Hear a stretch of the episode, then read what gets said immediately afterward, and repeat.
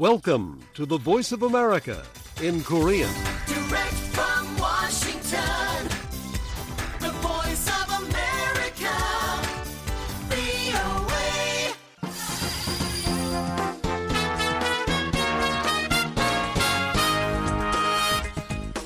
여러분 안녕하십니까? 여기는 미국의 수도 워싱턴에서 보내드리는 VOA 방송입니다. 지금부터 VOA 저녁 방송을 시작하겠습니다. VOA 방송은 매일 새벽 2시부터 3시까지, 그리고 매일 아침 4시부터 6시까지, 또 저녁 8시부터 자정까지 세 차례 보내드립니다. VOA 방송은 객관적이고 공정하며 포괄적인 한반도와 미국 그리고 세계 소식과 함께 각종 정보와 교양, 오락 등 다양한 프로그램을 전해드리고 있습니다.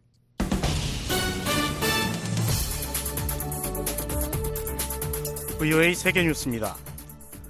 조 바이든 미국 대통령이 미러 신 전략무기 간축 협정 참여 중단을 선언한 블라디미르 푸틴 러시아 대통령의 결정을 비판했습니다.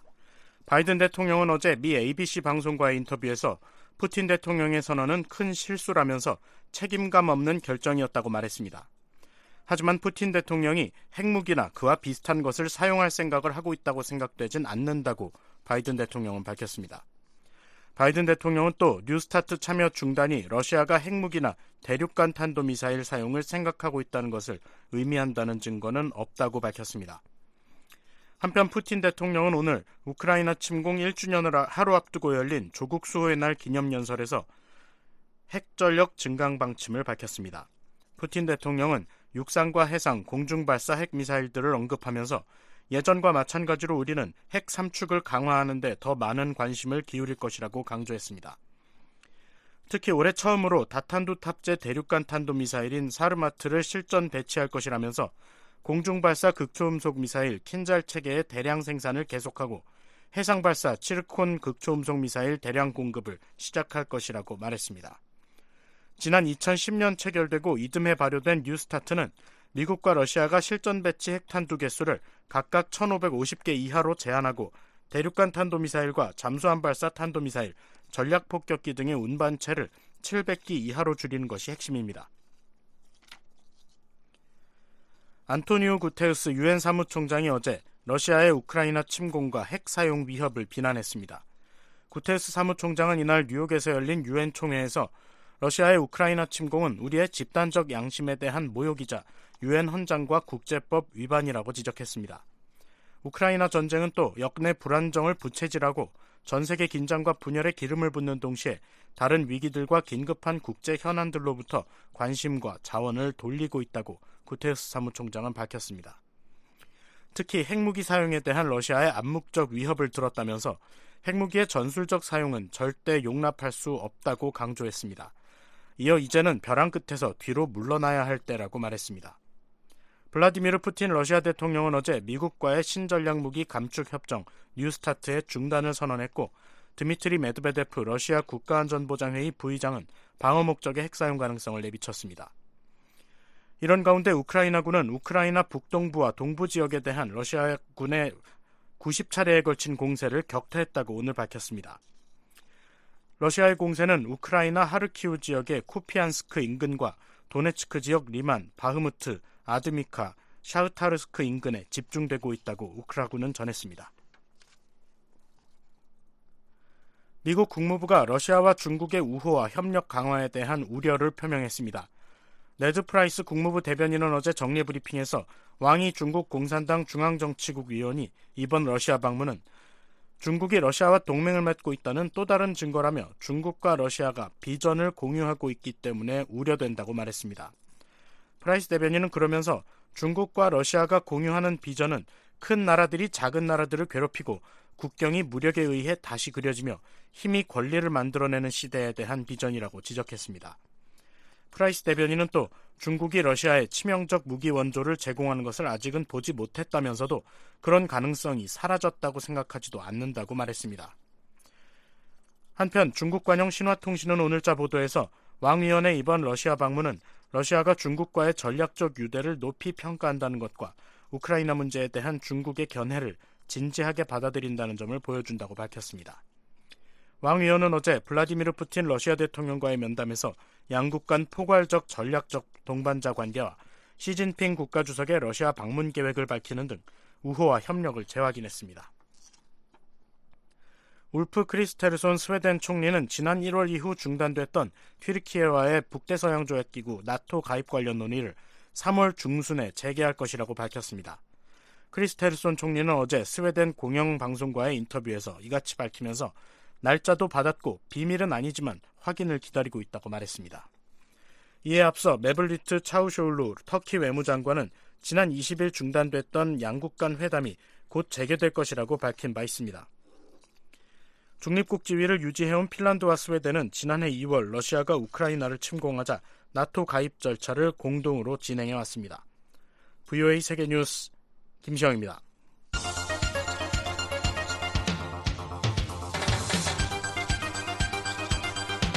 VOA News Today. 여러분 안녕하십니까? VOA 뉴스 투데이 1부 시작합니다. 진행에 안소영입니다. 미국 국무부가 북한의 최근 ICBM 발사를 거듭 규탄한 가운데 국방부는 북한의 계속되는 탄도미사일 시험 발사가 역내 불안정을 야기한다며 도움이 되지 않는다고 비판했습니다. 북한이 최근 발사한 방사포 사정거리 안에 있는 군산 주한미군 공군기지가 당장이라도 응전할 준비가 돼 있다고 밝혔습니다. 캐나다 정부가 북한의 미사일 발사를 공격 행위로 규정하고 영내 안정 노력을 기울이겠다고 밝혔습니다. 내일 북한 대체로 구름 막타가 오전부터 맑아지겠습니다. 아침 최저 기온은 영하 19도에서 2도, 낮 최고 기온은 영하 10도에서 7도 기온 분포 보이겠습니다. 바다의 물결은 동해북부 1에서 2.5m, 서해북부 0.5에서 2m로 일겠습니다. 첫 소식입니다. 미국 정부가 북한의 최근 ICBM 발사를 거듭 규탄했습니다. 안보리 상임이사국인 중국, 러시아의 대북 결의 준수를 촉구하면서 북한 핵과 탄도미사일 문제가 주변국을 뛰어넘는 문제라고 강조했습니다. 첫 소식 함지하 기자가 보도합니다.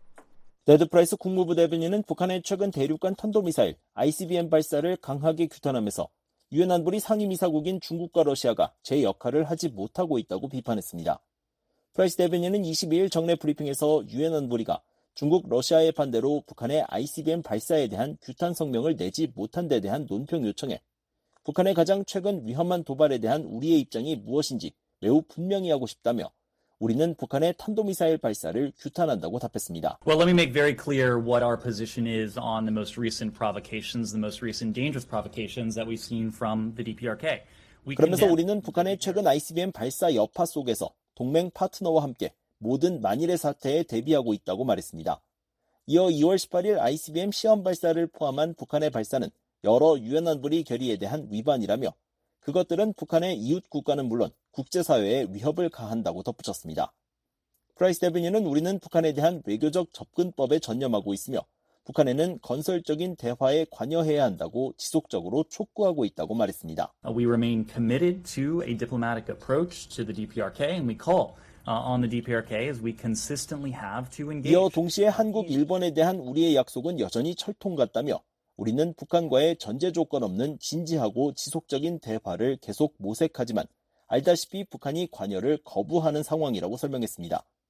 프라이스 대변인은 책임감 있게 행동하지 않는 다른 나라도 있다며 북한과 함께 중국, 러시아를 겨냥했습니다. Uh, there are other countries who are not acting responsibly. Of course, the DPRK would be at the top of that list, and you see uh, the provocations that they've undertaken in 프라이스 대변인은. 물론 북한은 그 목록의 맨 위에 있고 최근 그들이 감행한 도발도 볼 수 있다며 하지만 모든 나라 중에서 특별히 안보리 상임이사국은 안보리 스스로가 발의한 결의를 완전히 이행해야 할 특별한 책임이 있다고 지적했습니다. 이어 바로 이 나라들은 안보리 회의장에서 손을 들어 표결하고 각각의 결의를 통과시켰다면서 따라서 이 나라들은 결의안을 지키고 북한이 여러 유엔 안보리 결의를 노골적으로 위반한 데 대해 책임을 물어야 할 의무가 있다고 지적했습니다. 프라이스 대변인은 중국과 관여할 때 이런 내용은 정기적으로 논의되는 사안이라며 북한의 탄도미사일과 핵 프로그램은 미국과 우리 국민, 조약 동맹인 일본, 한국뿐 아니라 영내 전체의 평화와 안보에 위협이 된다고 말했습니다. In our engagement with the PRC, for example. Uh, this is uh, a regular point of discussion. 이어 이는 중국이 보고자 하는 것도 장려하고자 하는 것도 아니다라며 우리는 러시아와 중국을 포함한 안보리 다섯 개 상임이사국 모두가 자신들이 통과시킨 결의안을 무시하지 않고 지키길 바란다고 덧붙였습니다. 한편 이날 정례 브리핑에는 베스 반 샤크 미 국무부 글로벌 형사사법 특사가 참석해 기자들의 질문을 받았습니다. 반 샤크 특사는 김정은이 국제형사재판소 ICC에 제소돼야 한다고 보느냐는 질문에 2014년 안보리가 북한 문제를 ICC에 회부할지를 고려한 것으로 기억한다며 그런 시도는 일부 안보리 상임이사국들에 의해 저지된 것으로 안다고 말했습니다. Well, there was an effort, if I'm remembering correctly, back in 2014 to consider whether or not the Security Council would refer the matter 그러면서 물론 북한 스스로 자신을 ICC에 회부하는 일이 일어나지 않을 것인 만큼 사법권을 주장할 수 있는 유일한 방법은 안보리를 통하는 것이라고 설명했습니다. 뷰이 뉴스 함지아입니다. 예, 북한의 계속되는 탄도미사일 시험 발사가 영내 불안정을 야기한다며 도움이 되지 않는다고 미국 국방부가 비판했습니다. 미국이 한국, 일본과 함께 실시하는 연합훈련은 영내 동맹, 파트너에 대한 미국의 방위 약속을 보여주는 것이라고 강조했습니다. 조상진 기자가 보도합니다. 미국 국방부가 북한의 최근 대륙간 탄도미사일 ICBM을 비롯한 이딴 미사일 발사에 대해 우리는 북한의 이런 노력이 영내에 도움이 되지 않는 불안정한 것으로 계속 보고 있다고 밝혔습니다. We continue to see these efforts as destabilizing, as unhelpful to the region. Um, 사브리나 which 싱 국방부 부대변인은 probably 22일 정례 브리핑에서 북한의 최근 ICBM 역량에 대해 미국 국방부는 어떻게 평가하느냐는 질문에 이같이 답했습니다. 싱 부대변인은 그러나 최근 우리는 한국, 일본과 함께 3자 방위 훈련을 실시했다며 이는 영내 파트너와 동맹국에 대한 우리의 약속을 더욱 잘 보여준다고 강조했습니다. 그러면서 북한의 지속적인 탄도미사일 발사와 관련해 이것들은 이 지역에 도움이 되지 않으며 계속해서 불안정을 야기한다고 거듭 비판했습니다. 앞서 북한 관영 조선중앙통신은 한반도 시각으로 지난 19일 대륙간 탄도미사일인 화성 15형을 고각 발사했다고 밝혔습니다. 통신은 전날인 18일 오후 북한이 ICBM 운용부대인 제1 붉은기 영웅중대를 동원해 평양 국제비행장에서 화성 15형을 쐈다고 전하고 발사된 미사일은 최대 정점 고도 5,768.5km까지 상승해 989km를 4,015초 동안 비행하면서 동해 공해상의 목표 수역을 정확히 타격했다고 전했습니다. 북한은 또 이틀 뒤인 20일 오전 평안남도 숙천 일대에서 동해상으로 초대형 방사포 두 발을 발사했으며 북한 관영 조선중앙통신은 이날 방사포 발사를 확인하면서 이번 시험 발사가 미한 연합훈련에 대한 대응이라고 주장한 바 있습니다. 한편 싱 부대변인은 브리핑에서 이날 북한의 핵 위협에 대응한 미한 확장 억제 운용 연습이 실시됐다고 확인했습니다. Yes, so as you mentioned, the United States and the Republic of Korea conducted the eighth rock deterrent, U.S. rock 싱 deterrent 부대변인은 strategy, 미한 uh, 양국은 오늘 exercise 제8차 today. 미한 확장 억제 운용 연습을 실시했다며 추후 자세한 정보를 공유할 계획이라고 밝혔습니다. 앞서 한국 국방부는 22일 보도자료를 통해 이날 미한 군 당국이 미국 워싱턴 국방부 청사에서 북한의 핵 공격을 상정한 확장 억제 운용 연습을 실시한다고 전했습니다. 미국에서 시타르트 모한다스 국방부 동아시아 부차관보와 리처드 존슨 핵 대량 살상 무기 대응 부차관보가 한국에서는 허택은 국방부 국방정책실장 등이 참석한다는 설명입니다. 미한 확장 억제 수단 운용 연습은 한반도에서 북핵 위기 발생 상황을 대비해 미한 양국의 대응 개념과 절차를 발전시키기 위해 양국 국방부가 공동으로 주관하는 토론식 연습입니다. BOA 뉴스 조상진입니다. 예, 북한이 최근 발사한 방사포 사정거리 안에 있는 군산 주한미군 공군기지가 당장이라도 응전할 준비가 돼 있다고 밝혔습니다. 다양한 상황이 발생하는 실제 전투처럼 훈련하고 있다고 강조했습니다. 박동정 기자가 보도합니다. 한국의 군산 미 공군 기지 주둔 제8 전투 비행단은 요청이 있을 때마다 우리 동맹의 이익을 방어할 준비가 돼 있으며 오늘 밤이라도 쌓을 수 있는 파이투나인 태세를 유지하고 있다고 밝혔습니다. 제8 전투 비행단 공보실은 22일 군산 공군 기지를 겨냥한 북한의 미사일 공격에 대응할 준비가 돼 있냐는 VOE의 서면 질의에 미국은 동맹 파트너들과 긴밀히 협력해 북한의 도발적 행동을 제한하고자 한다며 이같이 답했습니다. 그러면서 우리는 언제 어디서나 전제 조건 없이 비핵화 논의를 진행하려는 미국 정부의 노력을 전적으로 뒷받침하지만 방어에도 집중해야 한다고 강조했습니다. 또한 제8전투 비행단은 위기시 한국을 방어하고 동맹에 대한 모든 공격을 저지하는 데 필요한 공군력을 운용하는 데 중요한 역할을 한다고 말했습니다.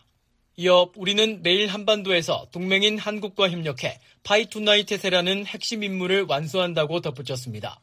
북한의 핵미사일 위협에 대비해 어떤 훈련에 중점을 두고 있냐는 질문에 정책상 훈련의 세부 사항을 언급하지 않겠다면서 그보다는 훈련을 군사 준비 태세, 숙련도, 신뢰와 믿음을 유지하기 위한 필수 요소로 본다는 점을 다시 한번 강조한다고 밝혔습니다. 아울러 다양한 상황에서 실행되는 어렵고 복잡하며 현실적인 시나리오가 요구되는 실전처럼 훈련한다고 설명했습니다.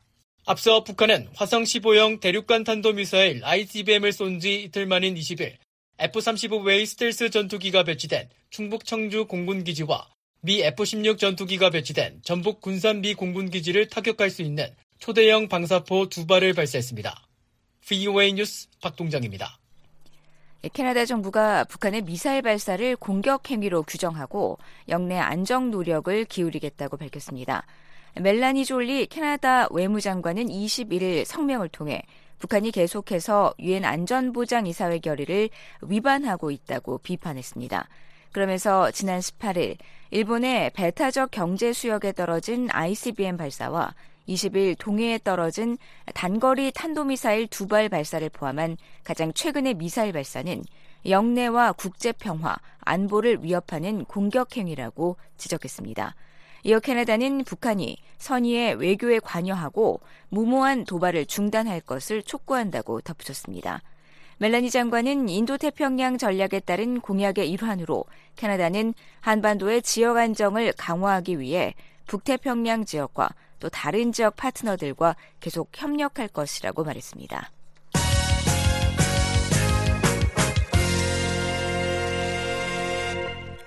북한은 이미 대륙간 탄도미사일급 대기권 재진입 기술과 사전 연료 주입 체계를 모두 갖췄다고 독일 ST 애널리틱스의 마커스 실러 대표가 평가했습니다.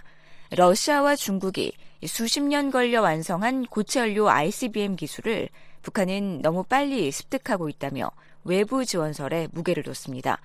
북대서양조약기구와 독일 정부, 유럽연합 등의 미사일 기술 자문을 한 항공우주공학 전문가 실러 박사를 조은정 기자가 인터뷰했습니다. 실러 박사님, 한국 군 당국은 북한이 대륙간 탄도미사일 ICBM 정상각도 발사 능력을 보유했고 발사 시기를 살펴보고 있다고 밝혔습니다. 박사님도 그렇게 판단하십니까? Yes, of course. I know there's a big debate about the reentry vehicle, but I think that's not the major problem here. 물론입니다. 대기권 재진입 기술에 둘러싼 큰 논란이 있는 것을 알지만 저는 대기권 재진입 기술이 북한의 큰 문제라고 생각하지 않습니다. 북한 ICBM은 작동한다는 사실을 증명했습니다. 정상각도 발사가 가능할 것입니다. 가능하지 않을 이유가 없습니다. 하지만 북한은 2017년 11월 화성 15형 시험 발사에 성공했다고 발표한 뒤 시험 발사를 4차례 정도밖에 하지 않았는데요. 화성 15형을 안정적 미사일로 보시나요? Well, if you ask me as an engineer, I would say no. It's definitely not yet operational. But I think the, these weapons are more like 엔지니어 입장에서 보면 그리 안정적이지 않습니다. 하지만 이 무기들은 상징적인 의미가 크다고 봅니다. 북한은 영내에서 미국의 행동을 억제하려고 합니다. 실제 전쟁에 쓸 의도가 없다면 실험을 충분히 하지 않고도 배치할 수 있죠. 무기가 제기하는 위험만으로도 상대 행동에 영향을 줄 수 있으니까요. 실러 박사님, 대기권 재진입 기술이 북한의 큰 문제가 아니라고 하셨지만 미한 당국자들은 북한 ICBM 탄두의 대기권 재진입 기술은 검증이 필요하다는 쪽입니다. 박사님은 북한이 대기권 재진입 기술을 갖췄다고 보시는 건가요? Well, in my view, it's just a question of how heavy that heat shield, that thermal protection system should be. If you have a small missile that only can carry 우선 열차 폐막의 무게가 중요합니다. 소형 미사일은 매우 가벼운 탄두만을 실을 수 있기 때문에 재진입체에 작고 매우 효율적인 열차 폐막을 달아야 합니다. 하지만 북한의 ICBM은 매우 큽니다. 열차 폐막 무게가 1에서 2톤 정도 돼도 괜찮습니다. 따라서 열을 견디는 데는 아무 문제도 없을 겁니다. 그보다는 재진입체에 탑재되는 핵무기가 대기권 재진입 시 고열과 진동, 가속을 견딜 수 있을지가 더 큰 관건입니다. 북한이 재진입체 기술을 갖췄다고 보시는지 질문드렸는데요. I would say they have the rudimentary capabilities. If I know if you attribute North Korea with developing and building three different 가장 기본적인 역량은 갖췄다고 봅니다. 북한은 세 가지 다른 ICBM을 개발했으며 네 번째 ICBM을 개발하고 있습니다. 또 자체적으로 개발했다고 주장하는 핵무기도 있습니다. 재진입 기술 획득은 전체 시스템에서 가장 쉬운 부분입니다. 북한은 30여 종의 다양한 미사일을 성공적으로 개발했습니다. 여기서 문제는 북한이 기술을 가졌는지 여부가 아니고 그 기술을 누구의 도움으로 확보했느냐입니다. 실러 박사님, 북한 미사일 역량이 너무 빠르게 진전돼서 그런 의문을 가지시는 건가요? Because they are so successful with the programs. That's the thing. And you, you're looking on a country that is heavily sanctioned, doesn't have a huge industrial base, but has 북한의 프로그램은 너무 성공적입니다. 북한은 강력한 제재를 받고 있고 거대한 산업 기반을 가지고 있지 않습니다. 그런데 30여 개의 탄도미사일 프로그램을 가지고 있고 매년 새로운 형태의 탄도미사일을 개발하고 있습니다. 북한이 러시아, 우크라이나, 중국으로부터 미사일 기술 지원을 받았다고 보십니까? Well, we see traces of technologies from all of these countries, certainly from Ukraine and old Soviet technologies from Russia. 분명히 우크라이나, 옛 소련, 러시아 기술의 흔적이 보입니다. 중국으로부터 얼마나 많은 지원을 받는지는 모르겠습니다. 아마도 일부 중국 기업들이 중국 정부가 모르게 장비를 판매하고 있을 겁니다. 잘 모르지만 분명히 모종의 지원이 있을 겁니다. 실러 박사님, 북한이 ICBM의 재진입 성공 여부를 파악할 수 있는 미사일 전파 신호 송신 장치 텔레메트리를 갖추고 있습니까? Well, as far as I know, they don't have any ships with telemetry systems, and they certainly don't have them uh, positioned in the Pacific Ocean, as far as I know. So every ICBM will just disappear beyond the horizon once they launch. 제가 알기로는 태평양에 텔레메트리 체계와 적외선 레이더 탐지기를 장착한 북한 선박은 없습니다. 따라서 북한이 일단 태평양으로 ICBM을 발사하면 그저 지평선 너머로 사라질 것입니다. 북한은 또 궤도에 자체 중계 위성을 갖고 있지도 않습니다. 따라서 러시아나 중국의 통신 위성을 사용해 북한으로 신호를 보내지 않는 이상 북한은 지평선 너머로 사라진 ICBM의 상황을 파악할 수 없습니다. 북한은 이번 화성 15형 발사 훈련이 기습 발사 훈련이었다면서 명령에서 발사까지 몇 시간밖에 안 걸렸다고 했습니다. 북한이 주장했던 사전 연료 주입 체계, 즉 앰플 방식을 이용했을까요? They certainly have. It's an old technology from the Soviets from back from the 1960s, and we have seen a lot of Soviet technology in North Korea, so why not that? 북한은 1960년대 소련의 옛 기술을 다수 갖추고 있습니다. 저는 북한이 엠프라 기술을 갖고 있다고 꽤 확신합니다. 연료 엠프라를 하면 액체 연료를 발사 직전에 주입하지 않아도 됩니다. 일부 러시아 ICBM은 여전히 그 기술을 쓰고 있고 발사까지 반응 시간이 2분도 안 됩니다. 북한이 개발 중인 고체 연료 ICBM을 올해 안에 시험 발사할 가능성이 있는 것으로 한국 군 당국은 보고 있습니다. 북한은 고체 연료 ICBM 기술을 어느 정도 진전시켰습니까? Yes, well, as far as I know, they only tested one static motor. They only had one static firing of a big solid motor, and that's by far not enough to develop. 북한은 대출력 고체 연료 엔진 지상 분출 시험을 한 번 했습니다. 고체 연료 ICBM을 개발하기에 충분한 엔진입니다. 북한은 해외에서 모종의 지원을 받았을 겁니다. 북한이 조만간 고체 연료형 중거리 탄도미사일이나 대륙간 탄도미사일 발사 시험에 나설 것으로 예상합니다. 하지만 그것은 북한이 자체 개발한 기술이 아닐 겁니다. 현실에서 이론을 실제로 구현하고 무언신가를 만들기는 매우 어렵습니다. 서방 국가들, 러시아, 중국 등은 모두 미사일을 개발할 때 수십 번의 시험 발사를 했고 수십 년이 걸렸습니다. 매우 어려운 일이기 때문입니다. 어떤 국가가 6개월 만에 새로운 미사일을 개발했다고 한다면 그 나라는 틀림없이 외부로부터 기술을 구매했을 것입니다. 첫 고체 연료 ICBM을 개발하기까지 러시아는 20년이 걸렸고 중국은 30년, 인도는 20년 이상 걸렸습니다. 그런데 북한은 어떻게 5년 만에 만들겠습니까? 실러 박사님, 북한은 20일 발사한 600mm급 초대형 방사포를 전술의 공격 수단이라고 주장했는데요. 초대형 방사포에 핵탄두를 탑재할 수 있다고 보십니까? Yes, they certainly are. If they have a nuclear weapon that is light enough and small enough to fit into the payload bay of that rocket? 물론입니다. 북한이 직경과 중량이 충분히 소형화된 핵탄두를 가지고 있다면 가능합니다. 저는 핵무기 전문가가 아니고 로켓 전문가입니다. 소형화만 됐다면 충분히 가능하다고 봅니다. 예, 마커스 실러 박사로부터 북한의 미사일 역량과 또 외부 지원 의혹에 대해 들어봤습니다. 내일은 반펜디펜 전 국무부 국제안보 비확산 담당 수석 부차관보와의 인터뷰 보내드리겠습니다. 조은정 기자였습니다. 서울에서 유엔 북한인권조사위원회 COI 설립 10주년을 기념하는 북한 인권 포럼이 이틀간 열렸습니다. 참석자들은 북한의 반발과 폐쇄적 태도에도 불구하고 다양한 방법으로 인권 침해 사례들을 최대한 수집 기록해 가해자 책임 규명에 쓰일 수 있도록 해야 한다고 말했습니다. 서울에서 김환용 기자가 보도합니다. 유엔 북한인권조사위원회 COI 설립 10주년을 맞아 23일 서울 주재 캐나다 대사관에서 국제 민주연구소 주최로 북한인권 포럼 이틀째 행사가 진행됐습니다. 패널로 참석한 제임스 희난 서울 유엔인권사무소 소장은 COI 설립은 북한에서 만성적으로 자행됐지만 국제사회가 도외시한 인권 침해 상황을 다룰 수 있는 계기가 된 기념비적 사건이었다고 평가했습니다. COI는 북한의 인권 문제를 조사하기 위해 사상 처음 출범한 유엔 차원의 공식 기구로 2013년 3월 유엔 인권 이사회에서 47개 인권 이사국의 만장일치로 채택된 결의안에 따라 만들어졌습니다.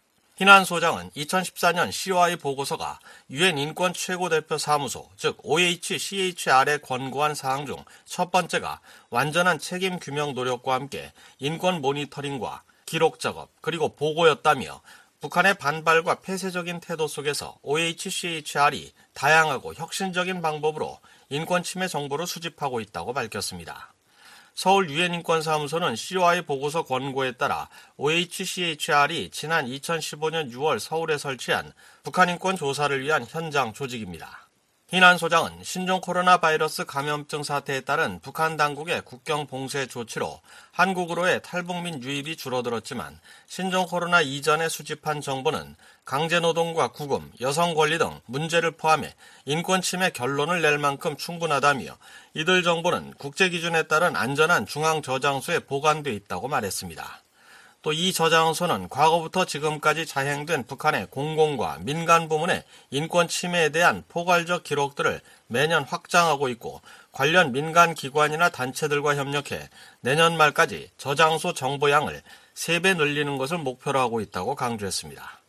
희난 소장은 또 OHCHR에서 수집한 인권 침해 정보는 유엔 인권이사회에 보고되는 자료에 반영된다며 강제 실종에 대한 보고서가 다음 달에 강제 노동에 대한 보고서는 올해 중에 발표될 예정이라고 밝혔습니다. 포럼에 참석한 한국의 민간단체인 북한인권시민연합 유한나 호산약 부국장은 북한인권 상황이 크게 진전되지 않았다고 해서 활동 방향이 바뀌어선 안 된다며 COI 권고사항을 이행하는데 자원을 집중해야 한다고 말했습니다.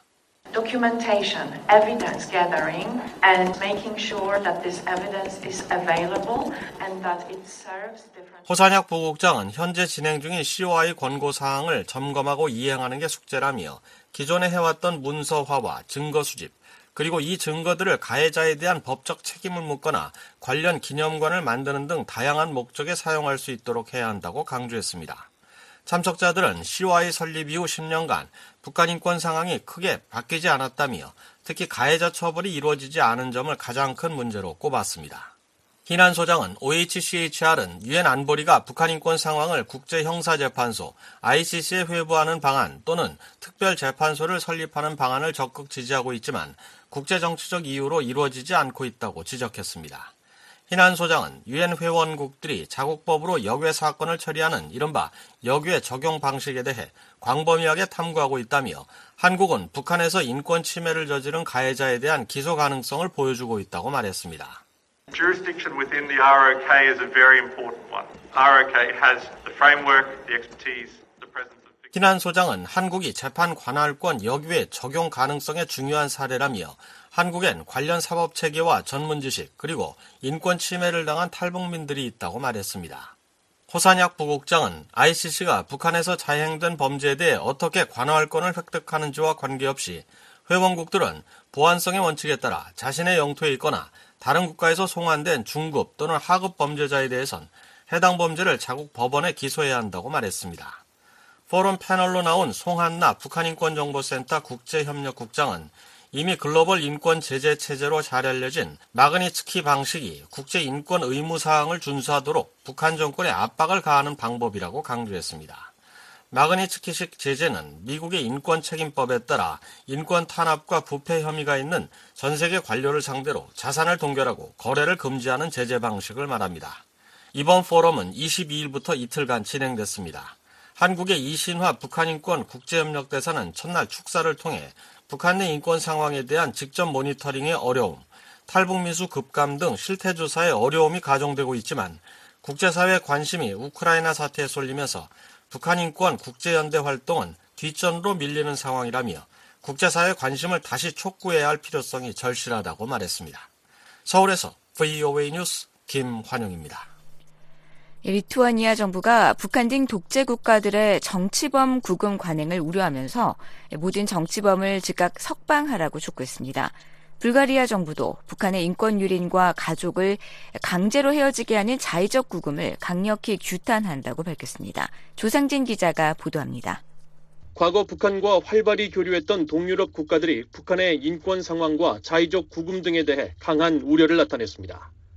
발트 3국 중 하나로 북한과 수교를 맺고 있는 리투아니아 정부는 22일 최근 리투아니아 외무부가 북한에 억류된 한국인의 석방을 촉구하는 캠페인에 동참하게 된 계기가 무엇이냐는 VOA의 서면 질의에 리투아니아는 모든 정치범의 운영에 관심을 갖고 있고 이들의 즉각적인 석방을 촉구하고 있다면서 북한과 이란, 벨라루스 같은 독재 국가들의 상황은 특히 우려스럽다고 답했습니다.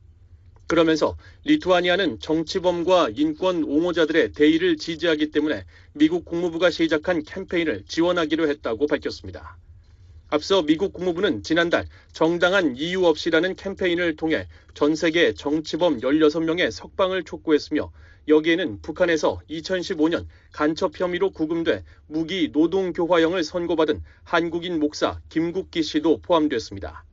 국무부 민주주의 인권 노동국도 이달 초 사회 연결망 서비스를 통해 김 목사의 석방을 촉구하는 문구와 사진을 게재하며 이 같은 캠페인을 알렸습니다.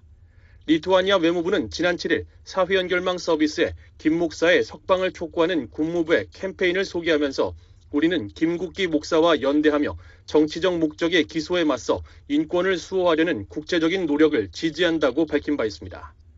리투아니아 외무부는 또 북한이 한국인을 비롯한 외국인을 자의적으로 구금하고 자국민의 인권을 심각하게 탄압하고 있는 상황에 대해 지적하면서 리투아니아가 북한 인권 상황에 대한 국제사회의 규탄 입장에 앞장서 왔다는 사실을 강조했습니다. 유엔 인권이사회가 지난해 표결 없이 채택한 북한 인권 결의안은 북한에서 오랫동안 지속되고 있는 조직적이고 광범위하며 심각한 인권 침해를 가장 강력한 용어로 규탄했으며 조직적인 납치와 송환 거부 그리고 외국인을 포함한 국가 정책에 따른 대규모 강제 실종 등이 여기에 포함된다는 설명입니다. 그러면서 리투아니아는 이 전 세계적인 합의에 일원으로 참여했다고 강조했습니다. 리투아니아 외무부는 또 리투아니아는 유엔 인권이사회의 일원으로서 모든 정치범과 인권 옹호자의 석방과 법적 구제를 계속 옹호할 것이라면서 이와 관련해 인권이사회가 북한과 같은 특정 국가 상황에 초점을 맞추도록 할 것이지만 북한에만 국한되지는 않을 것이라고 강조했습니다. 에스토니아, 라트비아와 함께 유럽 동북부 발트에 연한 발트 3국 중 하나인 리투아니아는 구소련에서 독립하기 이전부터 북한과 가까운 관계를 맺어왔으며 1991년 9월 공식 수교한 뒤 지금까지 외교 관계를 이어오고 있습니다. 그러나 리투아니아는 최근 다른 발트해 국가들과 함께 북한의 핵과 미사일 발사 등 도발 행위에 대해 규탄의 목소리를 높여왔으며 인권 상황 지적에도 앞장서고 있습니다. 특히 지난해 12월 BOA에 북한의 전력륜수의 탄도미사일 발사와 추가 핵실험 준비 정황을 규탄하는 입장을 밝히고 리투아니아는 북한의 도발적이고 호전적인 행동을 지속적으로 감시하고 있으며 핵무기와 관련해 긴장을 고조시키는 행동이 있을 경우 영내 동맹국들과 긴밀히 협력해 대응할 것이라고 밝힌 바 있습니다.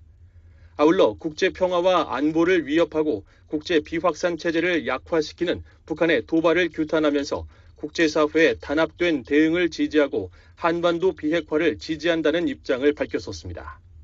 이런 가운데 과거 공산 정권 시절 북한과 활발히 교류했던 불가리아도 북한의 자의적 구금 현실을 강도 높게 비판했습니다. 자의적 구금 반대 선언 당사국인 불가리아 외무부는 22일 북한에 억류된 한국인 석방 문제와 관련한 BOA의 질문에 불가리아는 자의적 체포와 구금이 국제인권법에 위배된다는 점을 재확인한다고 밝혔습니다. 이어 이와 관련해 우리는 이러한 관행 또는 외국 정부의 영향력을 행사하기 위한 선고가 국가 간 우호 관계와 국제 여행, 무역 및 상업 협력의 발전을 저해하는 데 대해 깊은 우려를 표명한다며 국제 분쟁을 평화적인 방법으로 해결해야 할 의무를 재확인한다고 강조했습니다. 그러면서 불가리아는 수십 년에 걸친 북한의 심각한 인권 침해와 학대를 비롯해 가족 간의 강제 분리와 희생자들과 그 가족들에게 헤아릴 수 없는 고통을 초래하는 자의적 구금에 널리 알려진 수많은 사례들을 단호히 규탄한다고 말했습니다. 그러면서 자의적 구금 반대 선언 승인 2주년을 맞아 불가리아는 국가 대 국가 관계의 맥락에서 외국 정부의 영향력을 행사하기 위해 자의적 체포와 구금 또는 선고를 한 것을 자제할 것을 모든 국가에 계속 촉구하고 있다고 강조했습니다. 북한은 전 세계에서 외국인에 대한 자의적 구금으로 규탄받는 대표적인 국가로 북한 정권은 앞서 구금했던 미국인 3명에 대해서는 지난 2018년 1차 미북 정상회담을 앞두고 모두 석방 조치했지만 2013년 이후 북한에 억류된 6명의 한국인에 대해서는 생사 확인조차 하지 않고 있습니다. 아울러 북한은 유엔 인권기구를 비롯한 국제사회의 비판에도 불구하고 이들에 대한 석방과 송환은 물론 영사 접견이나 가족 면담 등의 요구에 응하지 않고 있습니다. BOA 뉴스 조상진입니다. 한국의 북한 인권조사단체가 최근 북한 풍계리 핵실험장 방사성 물질의 지하수 오염 문제를 제기하면서 핵과 인권은 직결된 사안으로 함께 다뤄야 한다는 목소리가 커지고 있습니다. 미국에서도 북한 방사능 안전 관리에 대한 우려가 나옵니다. 김영관 기자가 보도합니다. 북한에서 3차 핵실험 뒤 2014년 고향 함경북도 길주를 탈북해 한국에 정착한 미래 씨는 과거 주변에 혈액암 등 암 환자가 이상할 정도로 많았다고 회고합니다. 어지럼증과 구토, 혈액암을 앓는 사람들이 언젠가부터 급증했지만 원인을 알 수 없었다는 것입니다. 길주군에 병이 많다, 암 환자 많고, 암 환자 엄청 많거든요, 길주에. 그래, 그런 말은, 어디, 길주에, 길주에 이게 무슨, 기술배도나 무색이도나, 이게 무슨 물에 무슨 문제 있거나 하면서도 그핵 실험은 생각도 안 했거든요. 미래 씨는 22일 BOA에 길주군 주민들은 오히려 고향에서 북한 최초의 핵실험이 성공한 데 대해 큰 자부심을 가졌다고 말했습니다. 한국에 와서야 핵실험으로 인한 방사선 피폭이 얼마나 무서운지, 왜 자신을 비롯해 고향 주민들이 원인 모를 질병에 시달리거나 죽었는지 고개가 끄덕여졌다는 것입니다. 역시 길주 출신으로 한국에서 한의원을 운영하는 한봉희 씨는 고향 출신 한의사라며 찾아오는 길주 출신 탈북민들을 진료하면서 특이한 점들이 너무 많아 놀랐다고 말합니다. 일, 반 통증 환자들하고 많이 다른 게 다리가 이게 막 뼈까지 아픈 이런 콕콕 쑤시는 이런 통증인데 그게 이제 엑스레이나 뭐, 뭐 검사를 해도 무슨 어디가 어떻게 뭐 나타나진 않는 거예요. 기질적으로 무슨 문제가 있는 것도 아니고 무슨 혈액 검사해도 무슨 다 정상이라고 나오고 그리고 병원에 가면 다 정상적으로 나오는 거예요. 아프다고 호소해도 거기서 진통제밖에 없고 2001년 한국에 입국해 북한의 핵실험을 겪지 않은 한 씨는 너무 이례적인 상황 때문에 환자들을 데리고 방사선 피폭 검사까지 받았다고 말했습니다. 탈북민들 가운데 여러 사람이 염색체 변이 등 피폭 의심 결과가 나왔지만 한국 정부가 추가 조사 후에 적극적인 관심을 두지 않았다는 게 한 씨의 설명입니다. 이 문제를 지난 2016년 처음으로 제기한 한국 샌드 연구소의 최경희 대표는 총 45명을 검사해 최소 10명이 기준보다 훨씬 심각한 피폭 결과가 나왔지만 정부가 해석의 여지도 없어 묻었다고 주장했습니다. 한국통일부는 지난 2017년과 18년에 핵실험장 인근 출신 탈북민 총 40명을 대상으로 피폭 검사를 해 9명에게서 이상 수치가 나왔지만 핵실험 영향으로 단정할 순 없다고 밝힌 바 있습니다. 탈북민 최초로 일본 도쿄대학교에서 박사 학위를 받은 최 대표는 여러 정황을 볼때 북한 핵실험장 주변 주민들의 피폭 가능성이 높다며 이것이 현재 진행형이란 게 심각한 문제라고 말했습니다. 가장 이제 이렇게 심각하게 보는 거는 북한 내부에서 지금 현재 진행형임에도 불구하고 우리의 노력이 부족해서 그 진행형을 확인하지 못한다는 거죠. 과학적인 정확한 숫자는 아니더라도 어느 정도 이제 파악은 할 수 있거든요. 그런 노력도 다 안 했다는 거죠. 한국의 인권조사 단체인 전환기 정의 워킹그룹은 지난 21일 이 문제의 심각성을 조사한 보고서를 발표했습니다. 핵심은 북한의 핵실험이 김정은 정권이 주장하는 것처럼 안전하지 않다는 것입니다. 이 단체는 조사 결과 풍계리 핵실험장 인근 지역 주민 수십만 명이 방사성 물질 유출과 물을 통한 확산으로 건강 위험에 처해 있다고 밝혔습니다. 특히 방사능에 오염된 농수산물과 송이버섯 등 특산물이 주변국으로 밀수 유통되면서 한국과 중국, 일본 등 인접국 국민도 위험에 노출될 수 있다고 경고했습니다. 한국식품의약품안전처는 지난 2015년 중국에서 밀반입된 북한산 능이버섯에서 기준의 9배가 넘는 방사성 물질이 검출됐다고 밝힌 바 있습니다. 전화기 정의 워킹그룹의 이영환 대표는 이 문제가 주민의 생명권과 직결된 시급한 문제라고 말했습니다. 이게 시간을 다투는 문제죠, 사실은. 어, 나중으로 미룰 수 있는 문제가 아닌 게 진짜 이거라는 생각이 들었었습니다. 북한이 정말 그 주민들을, 북한의 그 인민들을 위하는 정부라고 하면은 이 문제 덮어놓을 수 없다. 국제사회에서도 북한 핵실험장의 안전관리와 식수오염을 우려하는 목소리가 계속되어 왔습니다. 데이비드 올브라이트 미국 과학 국제 안보 연구소 소장은 20일 VOA와의 전화 통화에서 북한의 안전 관리 문제를 지적했습니다. 올브라이트 소장은 영변 핵시설과 풍계리 핵실험장 시설 등을 보면 안전 기준이 매우 미흡하다는 것을 알 수 있다고 말했습니다. 그러면서 북한은 방사성 물질, 즉 핵종을 숨기려고 노력한 전력이 있기 때문에 대기 방출을 제한하도록 집중했을 수 있지만 물에 들어갈 수 있는지는 신경 쓰지 않았을 것이라고 지적했습니다.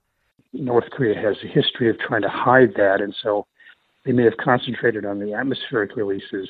따라서 방사성 물질의 공기 방출 경로는 그리 중요하지 않겠지만 수로에는 확실히 포함됐을 수 있다고 올브라이트 소장은 추정했습니다. 실제로 많은 전문가는 북한이 핵실험을 할 때 외부에서 공기 시료를 모아 분석하지 못하도록 시도해 지난 1차에서 6차 핵실험에서 제논 등 방사성 핵종이 거의 검출되지 않았다고 밝혀왔습니다. 한국의 일부 전문가들 사이에선 핵실험을 할 때 암석이 녹아 굳어지는 과정에서 방사성 물질이 그 안에 갇히기 때문에 유출 가능성이 거의 없다는 분석도 나옵니다. 하지만 북한 출신으로 미국 대학에서 핵 물리학 박사 학위를 받은 조셉 한 미 텍사스주 프레리뷰 A&M 대학 교수는 이런 진단이 사실과 다르다고 지적했습니다.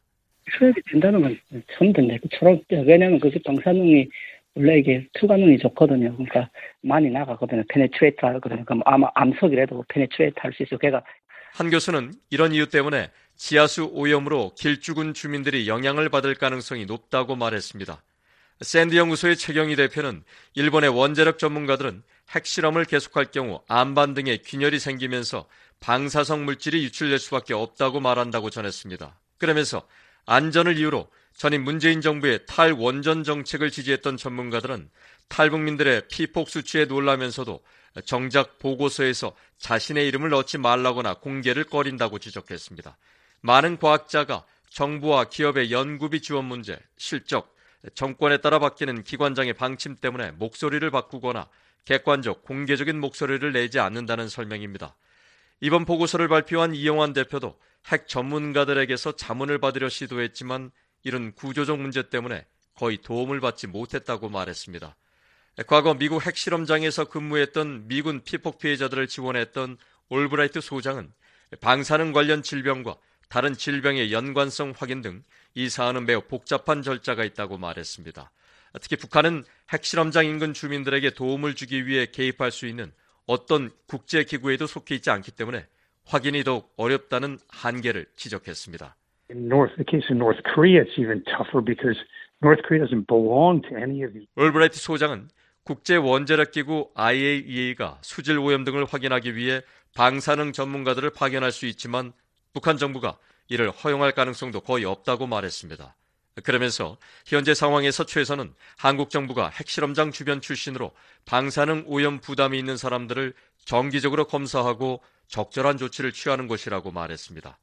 이영환 대표는 북한 핵실험장 방사성 물질의 지하수 오염 우려는 북한의 핵 문제와 주민들의 생명권 등 인권 문제가 직결되어 있다는 걸 명확히 보여준다고 말했습니다. 그러면서 핵실험 등 도발을 하면 북한의 무기 역량 진척과 김정은의 발언 등에만 집중하기보다 북한 주민들의 편에 서서 바라볼 필요가 있다고 강조했습니다. 남의 나라 문제 아니다. 우리가 말은 그렇게 하지만 사실 이 문제가 가장 잘 보여준 것 같습니다. 어, 북한이 핵을 뭐 저렇게 이제 위협을 하는 거를 단지 이제 뭐 지오폴리틱, 어, 뭐 정치 아니면 역학적으로 보는 부분이 아니라 우리 모두의 삶에 어떻게 영향을 미치는지 다 같이 우리 공동의 문제다라는 걸 생각할 수 있는 저희도 이제 조사를 하면서 그걸 많이 느낄 수 있었고요. 그래서 이 문제가 꼭 해결됐으면 좋겠습니다. 뷰의 뉴스 김영권입니다. 규모 7.8의 강진으로 극심한 어려움에 처해 있는 트르키예를 돕기 위해 미국과 한국을 비롯한 여러 나라가 긴급 구호와 지역 재건에 나섰는데요. 특히 한국 정부와 국민의 전폭적인 지원은 지난 형제를 넘어선다고 무라타메르 주한 트르키예 대사가 말했습니다. 타메르 대사는 21일 VOA와의 인터뷰에서 한국 영토보다 넓은 지역이 지진 피해를 입었다면서 한국의 기술력이 재건 작업에 큰 도움이 될 것이라고 밝혔습니다. 이번 튀르키예 강진은 유럽에서 100년 내 발생한 최악의 자연재해로 기록되고 있습니다. 일단 현지 피해 상황을 어떻게 전해 듣고 계십니까? We had three people lost their lives, 175 or 85 people get wounded, some houses. 20일에는 여진이 있었습니다. 이로 인해 3명이 숨지고 185명이 다쳤습니다. 규모 7.8의 지난 지진에 대한 여진이라고는 하지만 역시 큰 규모입니다. 튀르키예는 이번 강진으로 11개 지역에 있는 1,400만 명 가까이가 영향을 받았습니다. 이 중에는 어린이 700만 명이 포함되어 있습니다. 엄청난 피해 규모입니다. 이번 자연재해에 따른 피해 규모는 한국 영토보다도 큽니다. 어떤 도시는 전체 건물의 절반 이상이 무너졌고요. 너무나 고통스럽고 참담한 상황입니다. 피해 지역의 모든 것이 부족한 상황일 테지만 가장 시급한 물품은 무엇일까요? Uh, right at this moment, uh, the, the most urgent uh, needs are uh, we need uh, portable toilets, uh, portable showers, uh, tents, uh, mm-hmm. blankets, sleeping bags, and uh, generators. These are the 현재 가장 시급한 것은 이동식 화장실과 샤워장, 방안 텐트, 담요, 침낭, 발전기 이렇게 대여섯 가지라고 할 수 있겠습니다. 피해 지역에는 물도 전기도 끊겼고 난방도 되지 않습니다. 이재민들에 대한 지원이 절실합니다. 그들의 건강과 위생 문제가 너무나 중요하기 때문입니다. 멀리서 고국의 피해를 지켜보시는 게 쉽지 않을 것 같습니다. 주한 튀르키예 대사관 차원에서 어떤 지원을 하고 있는지 또 한국 정부와는 어떻게 협력하고 계시는지요. Here embassy to uh, put his marks on the book of condolence that we all yes. was very sincere and 이번 재앙 발생 직후 윤석열 한국 대통령이 직접 대사관을 찾아 조문록을 작성하셨고 매우 진심을 보이셨습니다. 이후 거의 모든 한국의 장관들이 대사관에서 조문했습니다. 한국 정부와는 매일같이 소통하고 있습니다. 한국 정부는 우리에게 이것을 지원하겠습니다. 튀르키예가 필요로 하는 것이 무엇입니까? 우리가 튀르키예를 위해 할 수 있는 것은 무엇입니까를 묻습니다. 한국 정부의 친절함과 관대함을 매일 느낍니다. 한국과 튀르키예의 우정, 형제가 무엇인지 느끼고 있습니다. 지난 주말 1차 한국 구조대를 현장에서 맞이하셨습니다. 어떤 마음이셨습니까? It, was, it was a very sentimental and emotional feelings. I mean, the, they are heroes. They are true. They, they are, you know, 지진 발생 다음 날인 7일 한국은 120명의 수색 구조대를 현지에 파견했습니다. 그들은 열흘간 현장에서 활동했고 엄청난 일을 해냈습니다. 그리고 지금은 2차 구호팀이 나가 있습니다. 1차 팀이 튀르키의 지진 현장으로 출발할 때 그리고 돌아올 때 현장에서 그들을 배웅하고 맞이했습니다. 그들은 우리의 새로운 영웅입니다. 자신의 목숨을 걸고 다른 생명을 구한다는 것은 인간으로서 할 수 있는 가장 고귀한 행동입니다. 그들이 떠날 때는 차마 손을 잡아주지 못했습니다. 그냥 그렇게 할 수 없었습니다. 하지만 돌아왔을 때는 한 명한 명과 손을 잡고 그들과 눈을 맞췄습니다. 그 순간 감정이 북받쳤습니다. 말씀하신 대로 한 도시는 전체 건물의 절반 이상이 무너졌습니다. 수색 구조 작업 못지않게 재건 작업이 매우 중요할 텐데 한국의 특성을 기반으로 한국이 어떤 부분을 지원할 수 있을까요?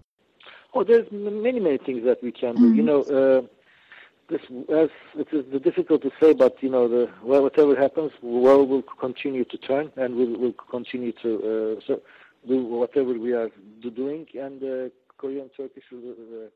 저는 분명 관련 정부 기관들이 서로 연락하고 있다고 봅니다. 일단 이제 수색 구조 작업이 마무리돼 가고 있습니다. 이후 지진 피해 현장에 대한 정리 작업을 진행하고 재건과 복구에 들어가야 합니다. 그 단계에서 우리는 한국의 고도의 기술력이 필요합니다. 엔지니어들과 그들의 노하우가 필요하죠. 튀르키예는 지난 수천 년간 전쟁과 역병, 자연재해를 견뎌온 강한 나라입니다. 우리는 반드시 돌아올 것입니다. 다시 일어설 수 있습니다. 한국과 같은 나라가 지원한다면 그 시간은 단축될 것입니다. 대사님께서 생각하시는 구체적인 분야는 무엇이 있을까요? Oh, there's many, many things that we can do. You know, uh, this as it is difficult to say, but you know, the well, whatever happens, the world will continue to turn, and we'll, we'll continue to uh, so do whatever we are. 한국은 튀르키에서 많은 훌륭한 업무들을 해냈습니다. 차나칼레 1915 대교, 유라시아 해저 터널, 보스포러스 제3대교 등입니다. 한국은 튀르키에서 어떻게 일할지 튀르키예의 환경을, 국민을 또 튀르키예의 특징과 역학을 압니다. 한국의 고도의 기술과 건설 능력이 튀르키예의 재건 사업에 크게 도움이 될 것으로 봅니다. 많은 한국인들이 터키 강진 현장 모습이 한국 전쟁 당시 한국의 모습과 흡사하다며 십시일반으로 기부에 나서고 있습니다. 이런 한국의 어떤 마음이 드십니까? People they they they already consider Koreans their blood brothers, and now what they have done for us. 저희 창고에는 800만 파운드가 넘는 기부 물품이 튀르키예로의 발송을 기다리고 있습니다. 한국인들은 매우 관대합니다. 이런 상황이 제게는 한국과 튀르키의 형제가 얼마나 깊은지를 말하고 있습니다.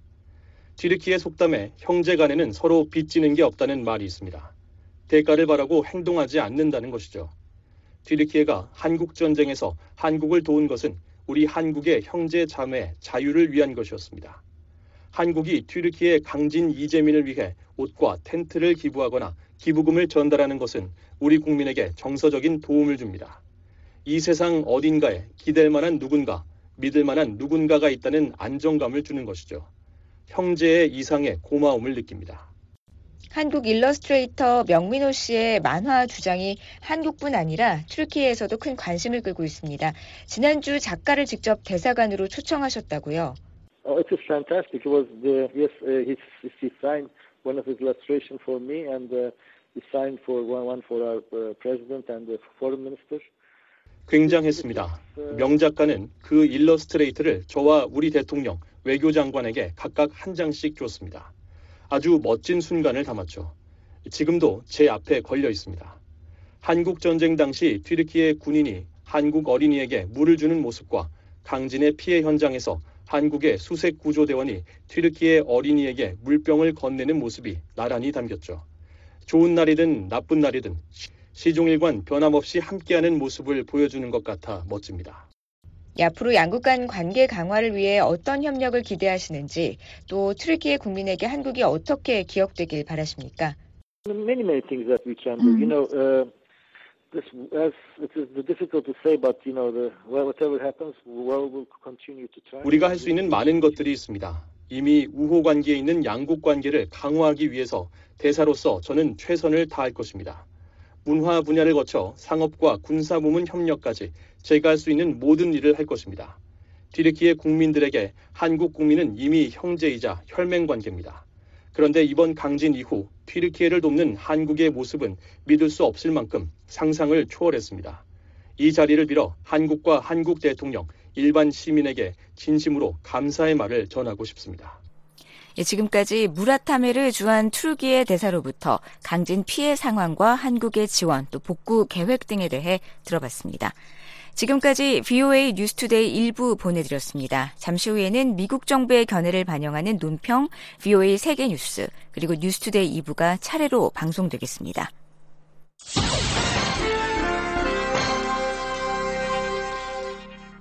미국 정부의 견해를 반영하는 논평입니다. 로버트 우드 유엔 특별 정치 담당 미국 대사는 탈레반이 아프가니스탄을 점령하고 1년이 지난 현실은 끔찍하다고 말했습니다. 탈레반은 국내외 비정부기구 NGO의 여직원들을 직장에서 몰아냈습니다. 여성 직원들은 민간단체에서도 인도적 지원과 관련 중요한 업무를 담당해 왔습니다.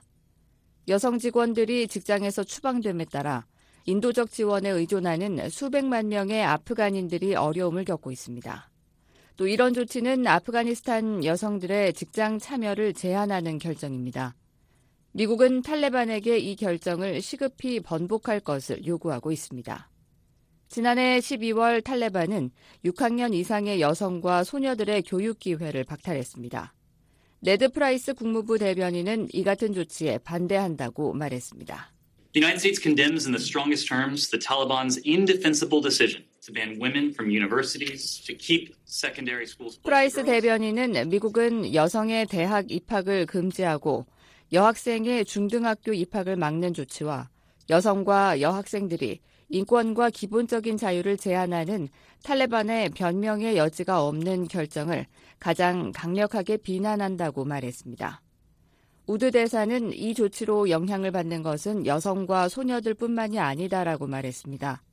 그러면서 우리는 탈레반이 법원 판사들에게 공개 처형과 신체 절단, 채찍질 등의 이슬람 샤리아 법을 엄격히 강요하고 있다는 보도를 봤다고 말했습니다.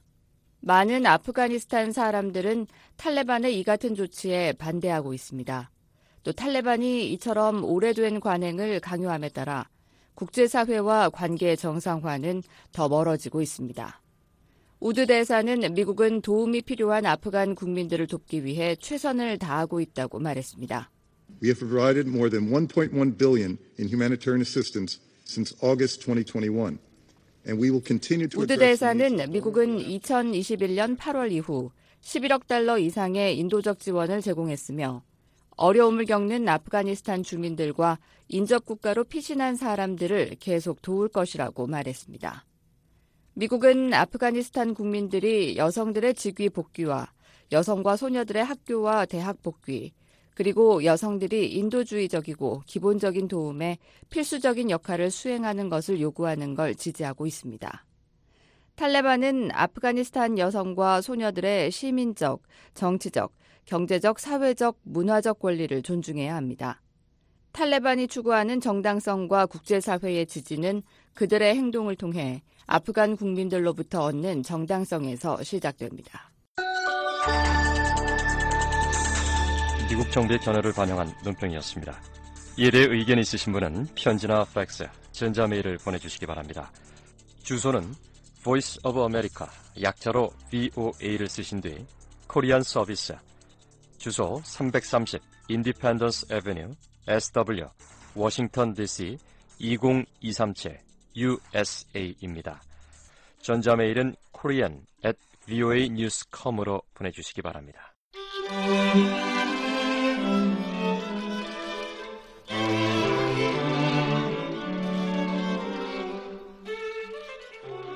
지금 여러분께서는 VOA 방송을 듣고 계십니다. VOA 방송은 인터넷으로도 시청하실 수 있습니다. 한반도시가 매주 금요일 오전 8시 한 주간의 세계 주요 뉴스와 지구촌 소식을 미국 수도 워싱턴에서 전해드립니다. 전 세계 네티즌의 관심 키워드, 세상을 바꾸는 글로벌 뉴스, 우리 이웃들의 살아가는 이야기 등을 유튜브와 www.voakorea.com에서 시청하실 수 있습니다. 또 매주 토요일 밤 9시에 방송되는 워싱턴 톡에서는 한 주간의 북한 관련 핫 이슈를 워싱턴 전문가들과 함께 분석해 드립니다. 미국의 다양한 시각으로 한반도 주요 현안들을 자세히 짚어드리는 워싱턴 토크 www.voakorea.com에서 만나보시기 바랍니다.